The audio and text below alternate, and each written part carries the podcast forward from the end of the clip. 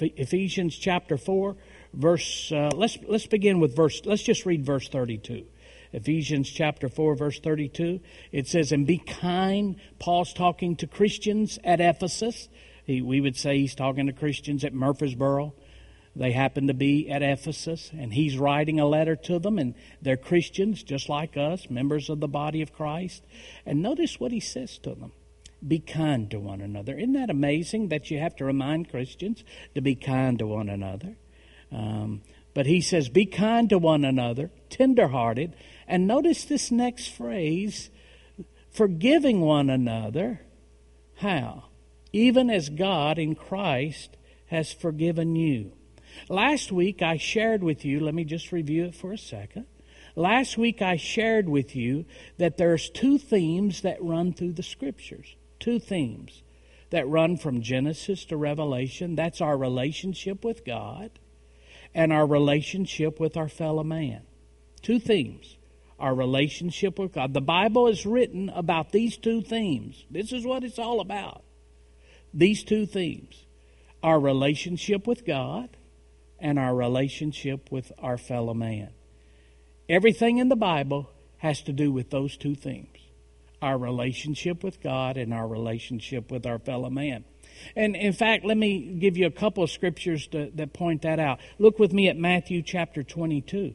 Matthew chapter 22, verse number 37. Notice what it says. Jesus said, You must love the Lord your God with all your heart, all your soul, and all your mind. This is the first and greatest commandment. That's our relationship with God. Remember the two themes our relationship with God. And then notice, Jesus said, and a sec- second is equally important love your neighbor as yourself. The entire law and all the demands of the prophets are, are based on these two commandments. So Jesus himself said there's two themes that run our relationship with God and our relationship with our fellow man. And the Bible says here that we are to love God with all of our strength, all of our heart, all of our soul, all of our mind. And then the and then Jesus said, and equally as important, equally as important is love your neighbor as yourself. So that's the two themes relationship with God, relationship with our fellow man.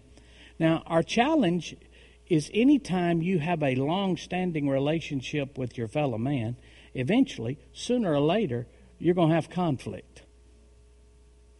Anytime we have relationship with others, we're going to have conflict. I don't care how wonderful you are. I don't care how wonderful they are. You're going to have conflict being married. If, if you're married in this room tonight, you understand you you would give your life for your spouse, or you should be willing to give your life for your spouse. Depends on what day it is, but you should be willing to give. But even though you love them with all your heart, and you might have been Amanda and I this year, this June, we'll celebrate 40 years of being married. I know that's hard, you know. I mean, uh, it's hard to imagine that we've been married 40 years. Most people don't see you as 40 years old. Uh, but in Tennessee, we marry them young. Isn't that right, Pastor Wayne? Of course, yours is for, your girl is from Alabama, isn't she? Are you from Alabama? Are you from Texas? Her parents are from Alabama. Your parents, where are you from? Northwest Indiana. northwest Hmm. So that's your excuse. but you're from Texas. Where are you from? You're from Northwest India. You are from Northwest India? Well, I thought you were in Houston. We lived there for a while. You see, it doesn't make any difference how long you work together. You will have conflict. in, in conflict, relational conflict. And we have to learn to deal with relational conflict. We'll always have it. And one of the challenges we have in life is learning to forgive. Learning to forgive. Because eventually, whoever you're in relationship with, you're going to have some difficulties. Uh, that's just part of life. We are human beings. I want you to um, uh, turn with me. Let's look again at Ephesians chapter 4, verse 32. Be kind to one another, tenderhearted, forgiving one another, even as God in Christ has forgave you. The Bible tells us here that God has forgiven us. Notice what it says forgive one another, even as God in Christ forgave you. God has forgiven us of our sin, personal sin, because the price was paid by Jesus Christ on the cross.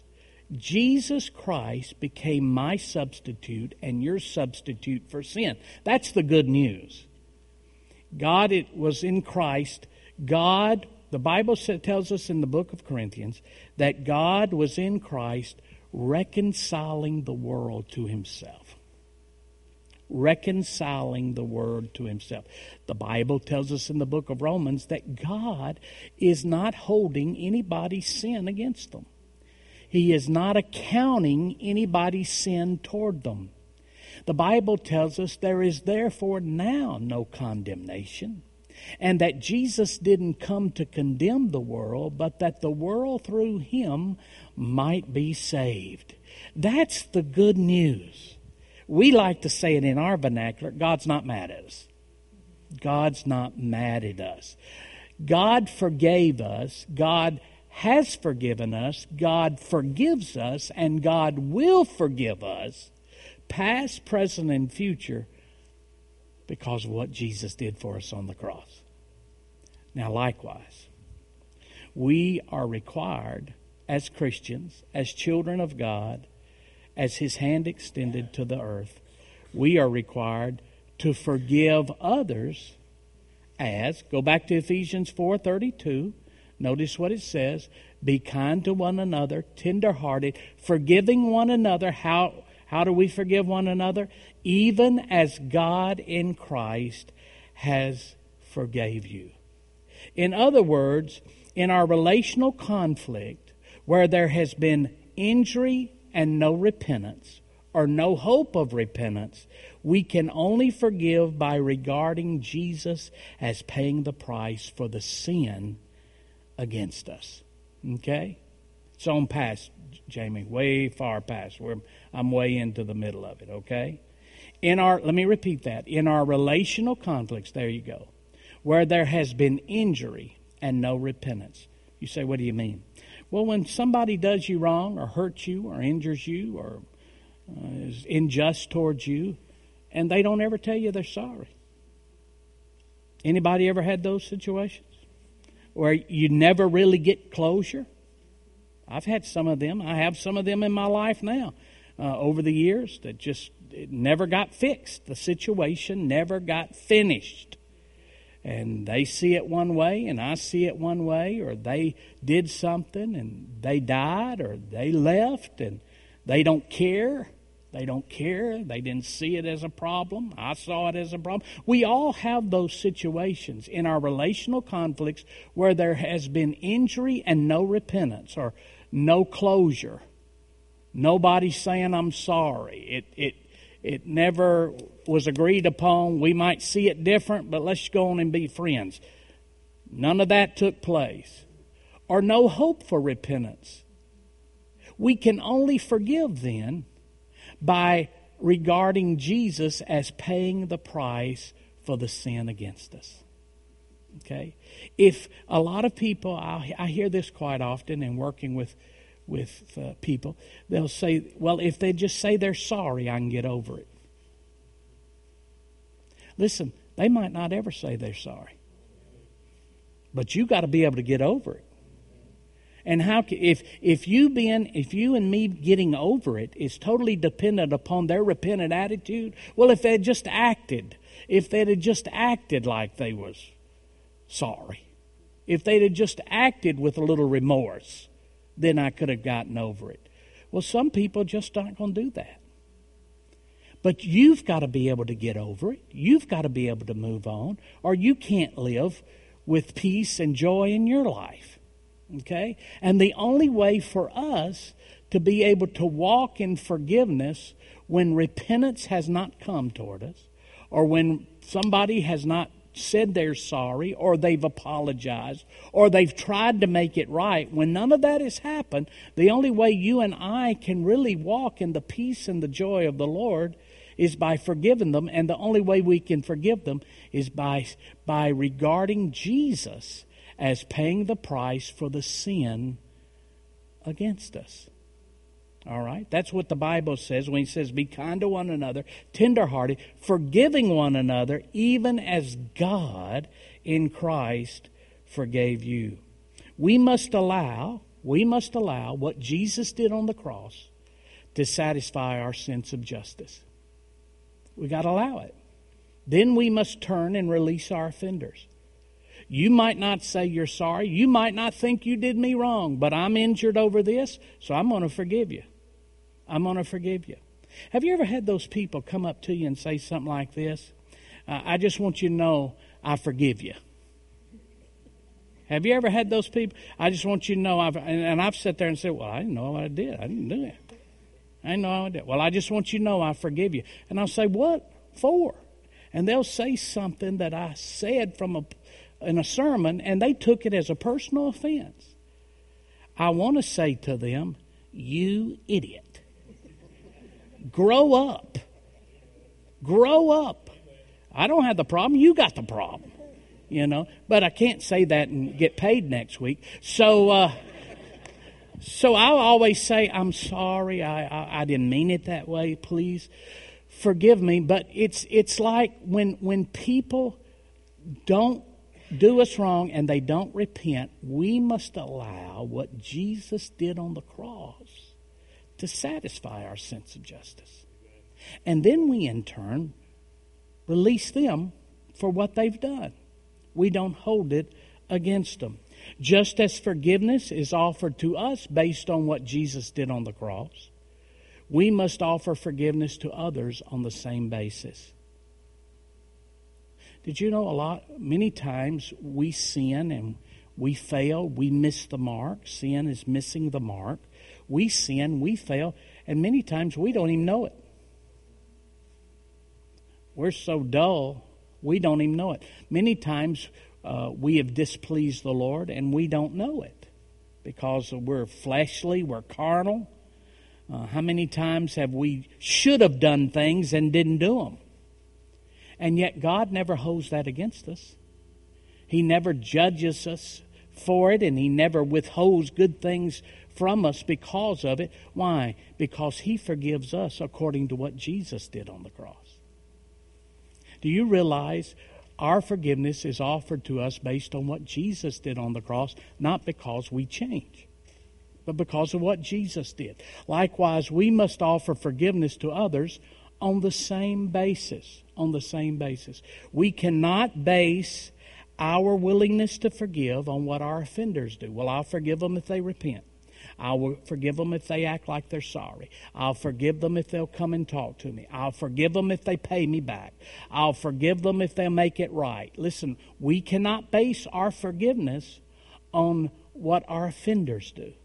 We must learn to base our forgiveness on what Jesus did for us and what Jesus did for them. Now, I know that's hard, and I know that's not what we're usually taught. But the truth is this if Jesus' sacrifice was enough to satisfy the demands of, for justice within God, why wouldn't it be enough to satisfy the demands of justice within us for the offenses of others toward us? In fact, it's a slap in the face of God for God's justice to be satisfied toward them and ours not be. It's a slap in the face of God. Let me prove it to you from Scripture. Turn to Matthew chapter 18. We read this last week, and then we'll break new ground. Matthew chapter 18, verse 21. Then Peter came to Jesus and said, Lord, how often shall my brother sin against me, and I forgive him? Up to seven times. Jesus said to him, I do not say to you up to seven times, but up to 70 times seven. That's 490 times. Now, literally, if you read it in the Luke's gospel, Luke chapter 17, um, it's in the continuous tense. in the the Koine, the original language. It's in the continuous tense. So literally, he's talking about, he's not saying that we count it up and give them 490 times. That's not what he's saying. And on the 491 first time, we ain't forgiving them no more. That's not what he's saying. He's, he's just using this terminology. He's using this to say forgiveness never runs out. Forgiveness never runs out. Now, that's hard. You better have the grace of God on your life to continue to forgive. Therefore, the kingdom of heaven is like a certain king who wanted to settle accounts with his servants. And when he had begun to settle accounts, one was brought to him who owed him 10,000 talents. But as he was able to, he was not able to pay, his master commanded that he be sold with his wife and children and all that he had, and the payment be made. The servant therefore fell down before him, saying, Master, we have, patience, have patience with me, and I'll pay you all.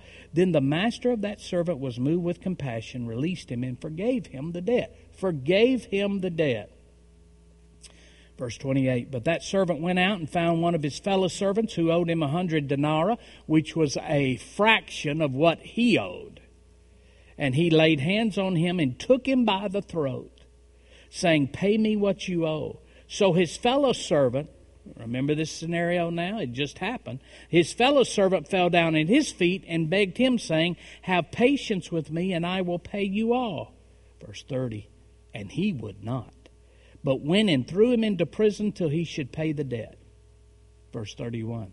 So when his fellow servants saw what had been done, they were grieved and came and told their master all that had been done. Then his master, after he had called him, said to him, You wicked servant, I forgave you all the debt because you begged me. Should you not also have compassion on your fellow servant just as I had pity on you? And his master was angry and delivered him to the torturers until he should pay all that was due to him. So my heavenly Father also will do to you if each of you from his heart does not forgive his brother his trespasses. Okay? So he says here, and, and the story Jesus is trying to relate to us is God has forgiven us. Likewise, we should forgive others. God has forgiven us, we should forgive others. Now, stop right here, and if you can see this little card, uh, I want you to look at it because when we talk about continual forgiving or forgiveness never runs out or forgiveness should go on forever and ever and ever, people get really confused because they get forgiveness mixed up with trust. Forgiveness never runs out. You and I should forgive everybody, everything, whatever they've done. That doesn't make it easy, but we should forgive them. But that doesn't mean we trust them. There's a big difference. And I've put this together of what forgiveness is not and what forgiveness is. Forgiveness is, is not approval. Forgiveness is not approval, you know. Um, forgiveness is not forgetting. I hear, how many times have you heard it? Well, if you really forgive them, you'll forget it. Forget that. There's things that people have done to me 35, 40 years ago that I forgive them, but if I see them or if the circumstances, something joggles my memory, I think about it. It pops back in my mind. But just because it pops back in my mind doesn't mean I hadn't forgiven them. See, here's, here's a side truth to that. You don't have to take ownership of every thought that pops in your mind. Satan is the accuser of the brethren. Have you ever noticed how he will throw things in your mind about people constantly? You don't have to take ownership of that thought. Just because it comes doesn't mean you have to take ownership for that thought. I've seen people that 25 years ago, 30 years ago did things to me, said things about my family, and I'll see them, and boy, that thought will, tr- will pop in my mind. I forgave them 25, 30 years ago. But that thought will still pop in my mind, but I don't have to take ownership of it. Okay. How many of you have heard you don't forgive unless you can forget it? And every time you'd think about it, you'd start, Oh God, forgive me. Oh God, forgive me. Oh God, forgive me. I want you to know forgiving is not forgetting. It's a real injury. It's a real life trauma. It's a real life moment of brokenness. And just because you don't forget it doesn't mean you haven't forgave them. And you need to understand that. Number three, forgiveness is not justifying. Number four, forgiveness is not an obligation. You don't have to. You'd be a lot better if you would. It blesses you, if you will, but it's not an obligation. Forgiveness is not given in. Forgiveness is not reconciliation or restoration. Listen, listen. Well, if you forgive me, you'll let me back in the house. Some people, you're not going the relationship will never be restored, but that doesn't mean you don't forgive them. Doesn't mean the relationship some things some things happen that are so injurious and so painful that the relationship has been so damaged and severed because of actions, it can never be back to what it was before it happened. That's reality. But that doesn't mean you don't forgive them. Okay? We need to get free in some of these areas. Forgiveness is not rehiring. Oh boy, have I had to deal with that one. I've had to let ministers go before who did things that were really wrong, took money, stole, or had inappropriate relationships with someone other than their spouse. And I've had to let them go. And uh, we would talk, and I say, and they would ask for forgiveness.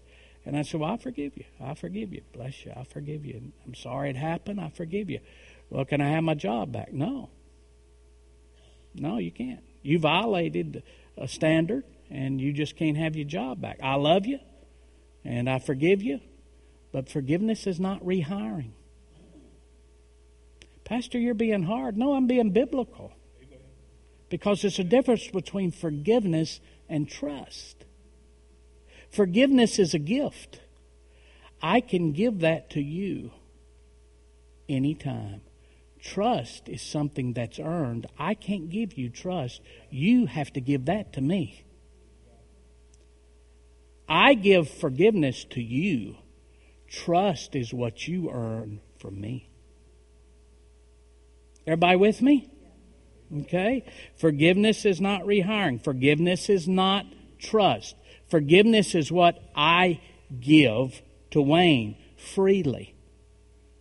I forgive you. I mean, whether he says he's sorry or whether he doesn't say he's sorry, whether he pays back or whether he doesn't pay back, whether he makes amends or whether he doesn't make amends, I forgive him. Why? Because I forgive him even as Christ forgave me. I couldn't make amends to Jesus. I couldn't make amends to God. I couldn't pay God what I owed. I couldn't make it right. There's no way I could make it right to God, but God forgave me because of what Jesus did for me. Likewise, regardless of what Wayne does, I can offer him forgiveness. But Wayne has to earn my trust. I give forgiveness, Wayne earns trust. Okay. Everybody understand that? I give forgiveness freely. Trust is earned. I give one thing, they have to earn something else. Okay? So forgiveness is not trust. Forgiveness is not getting even. Forgiveness, now Jesus throws a real kink in the Old Testament eye for an eye, tooth for a tooth. Eye for an eye, tooth. Remember, Cut off your hand. If you cut my hand off, I'm cutting your hand off too. That's the Old Testament eye for an eye, tooth for a tooth. That's not forgiveness.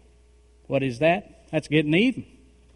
But that's not forgiveness. Jesus said, I got something better than you. You just forgive them. Okay? What forgiveness is, what is it? Forgiveness is acknowledging the hurt. Acknowledging the hurt. Forgiveness is keeping your eyes open. Forgiveness say, You hurt me. I'm not going to let you, I'm not going to put myself in that position again. Forgiveness is showing mercy. You can't fix it. You can't make it right. You can't go back and redo it. You can't heal it completely. But I'm, I'm, I'm going to show you mercy. Forgiveness is keeping no record of wrongs. Now, that's totally different than remembering it than keeping record of wrongs. Okay? Here's one thing. Um, if you can, here's how you can tell if you've really forgiven your spouse or somebody that's in the family. The next time a heated argument comes up, if you throw it back up to them, you've kept a record of the wrong. I might remember it, but I'm not keeping a record of it, and I'm not going to bring it up again. Okay? Forgiveness is keeping no record of wrongs. Forgiveness is living free from bitterness. Living free from bitterness. Unfortunately, I've talked to people in this church who 20 years ago. They'll, they'll rehearse it. If I get to talking to them very long, they'll rehearse some pain or something that somebody did to them 20 years ago. They're still bitter over it. Still bitter. Forgiveness is taking responsibility. Forgiveness is being honest about reality. This is what they did. I'm not denying it, but it's true. But I forgive them. Forgiveness is an attitude, and forgiveness is a lifestyle. It's not something you do when you're hurt, it's something you live in every single day of your life. All right? I've got, uh, what time is it? I've got just about 10 minutes. So turn with me to Philemon's chapter, Philemon, verse 10. Here's a little book in the New Testament. It's the book of Philemon.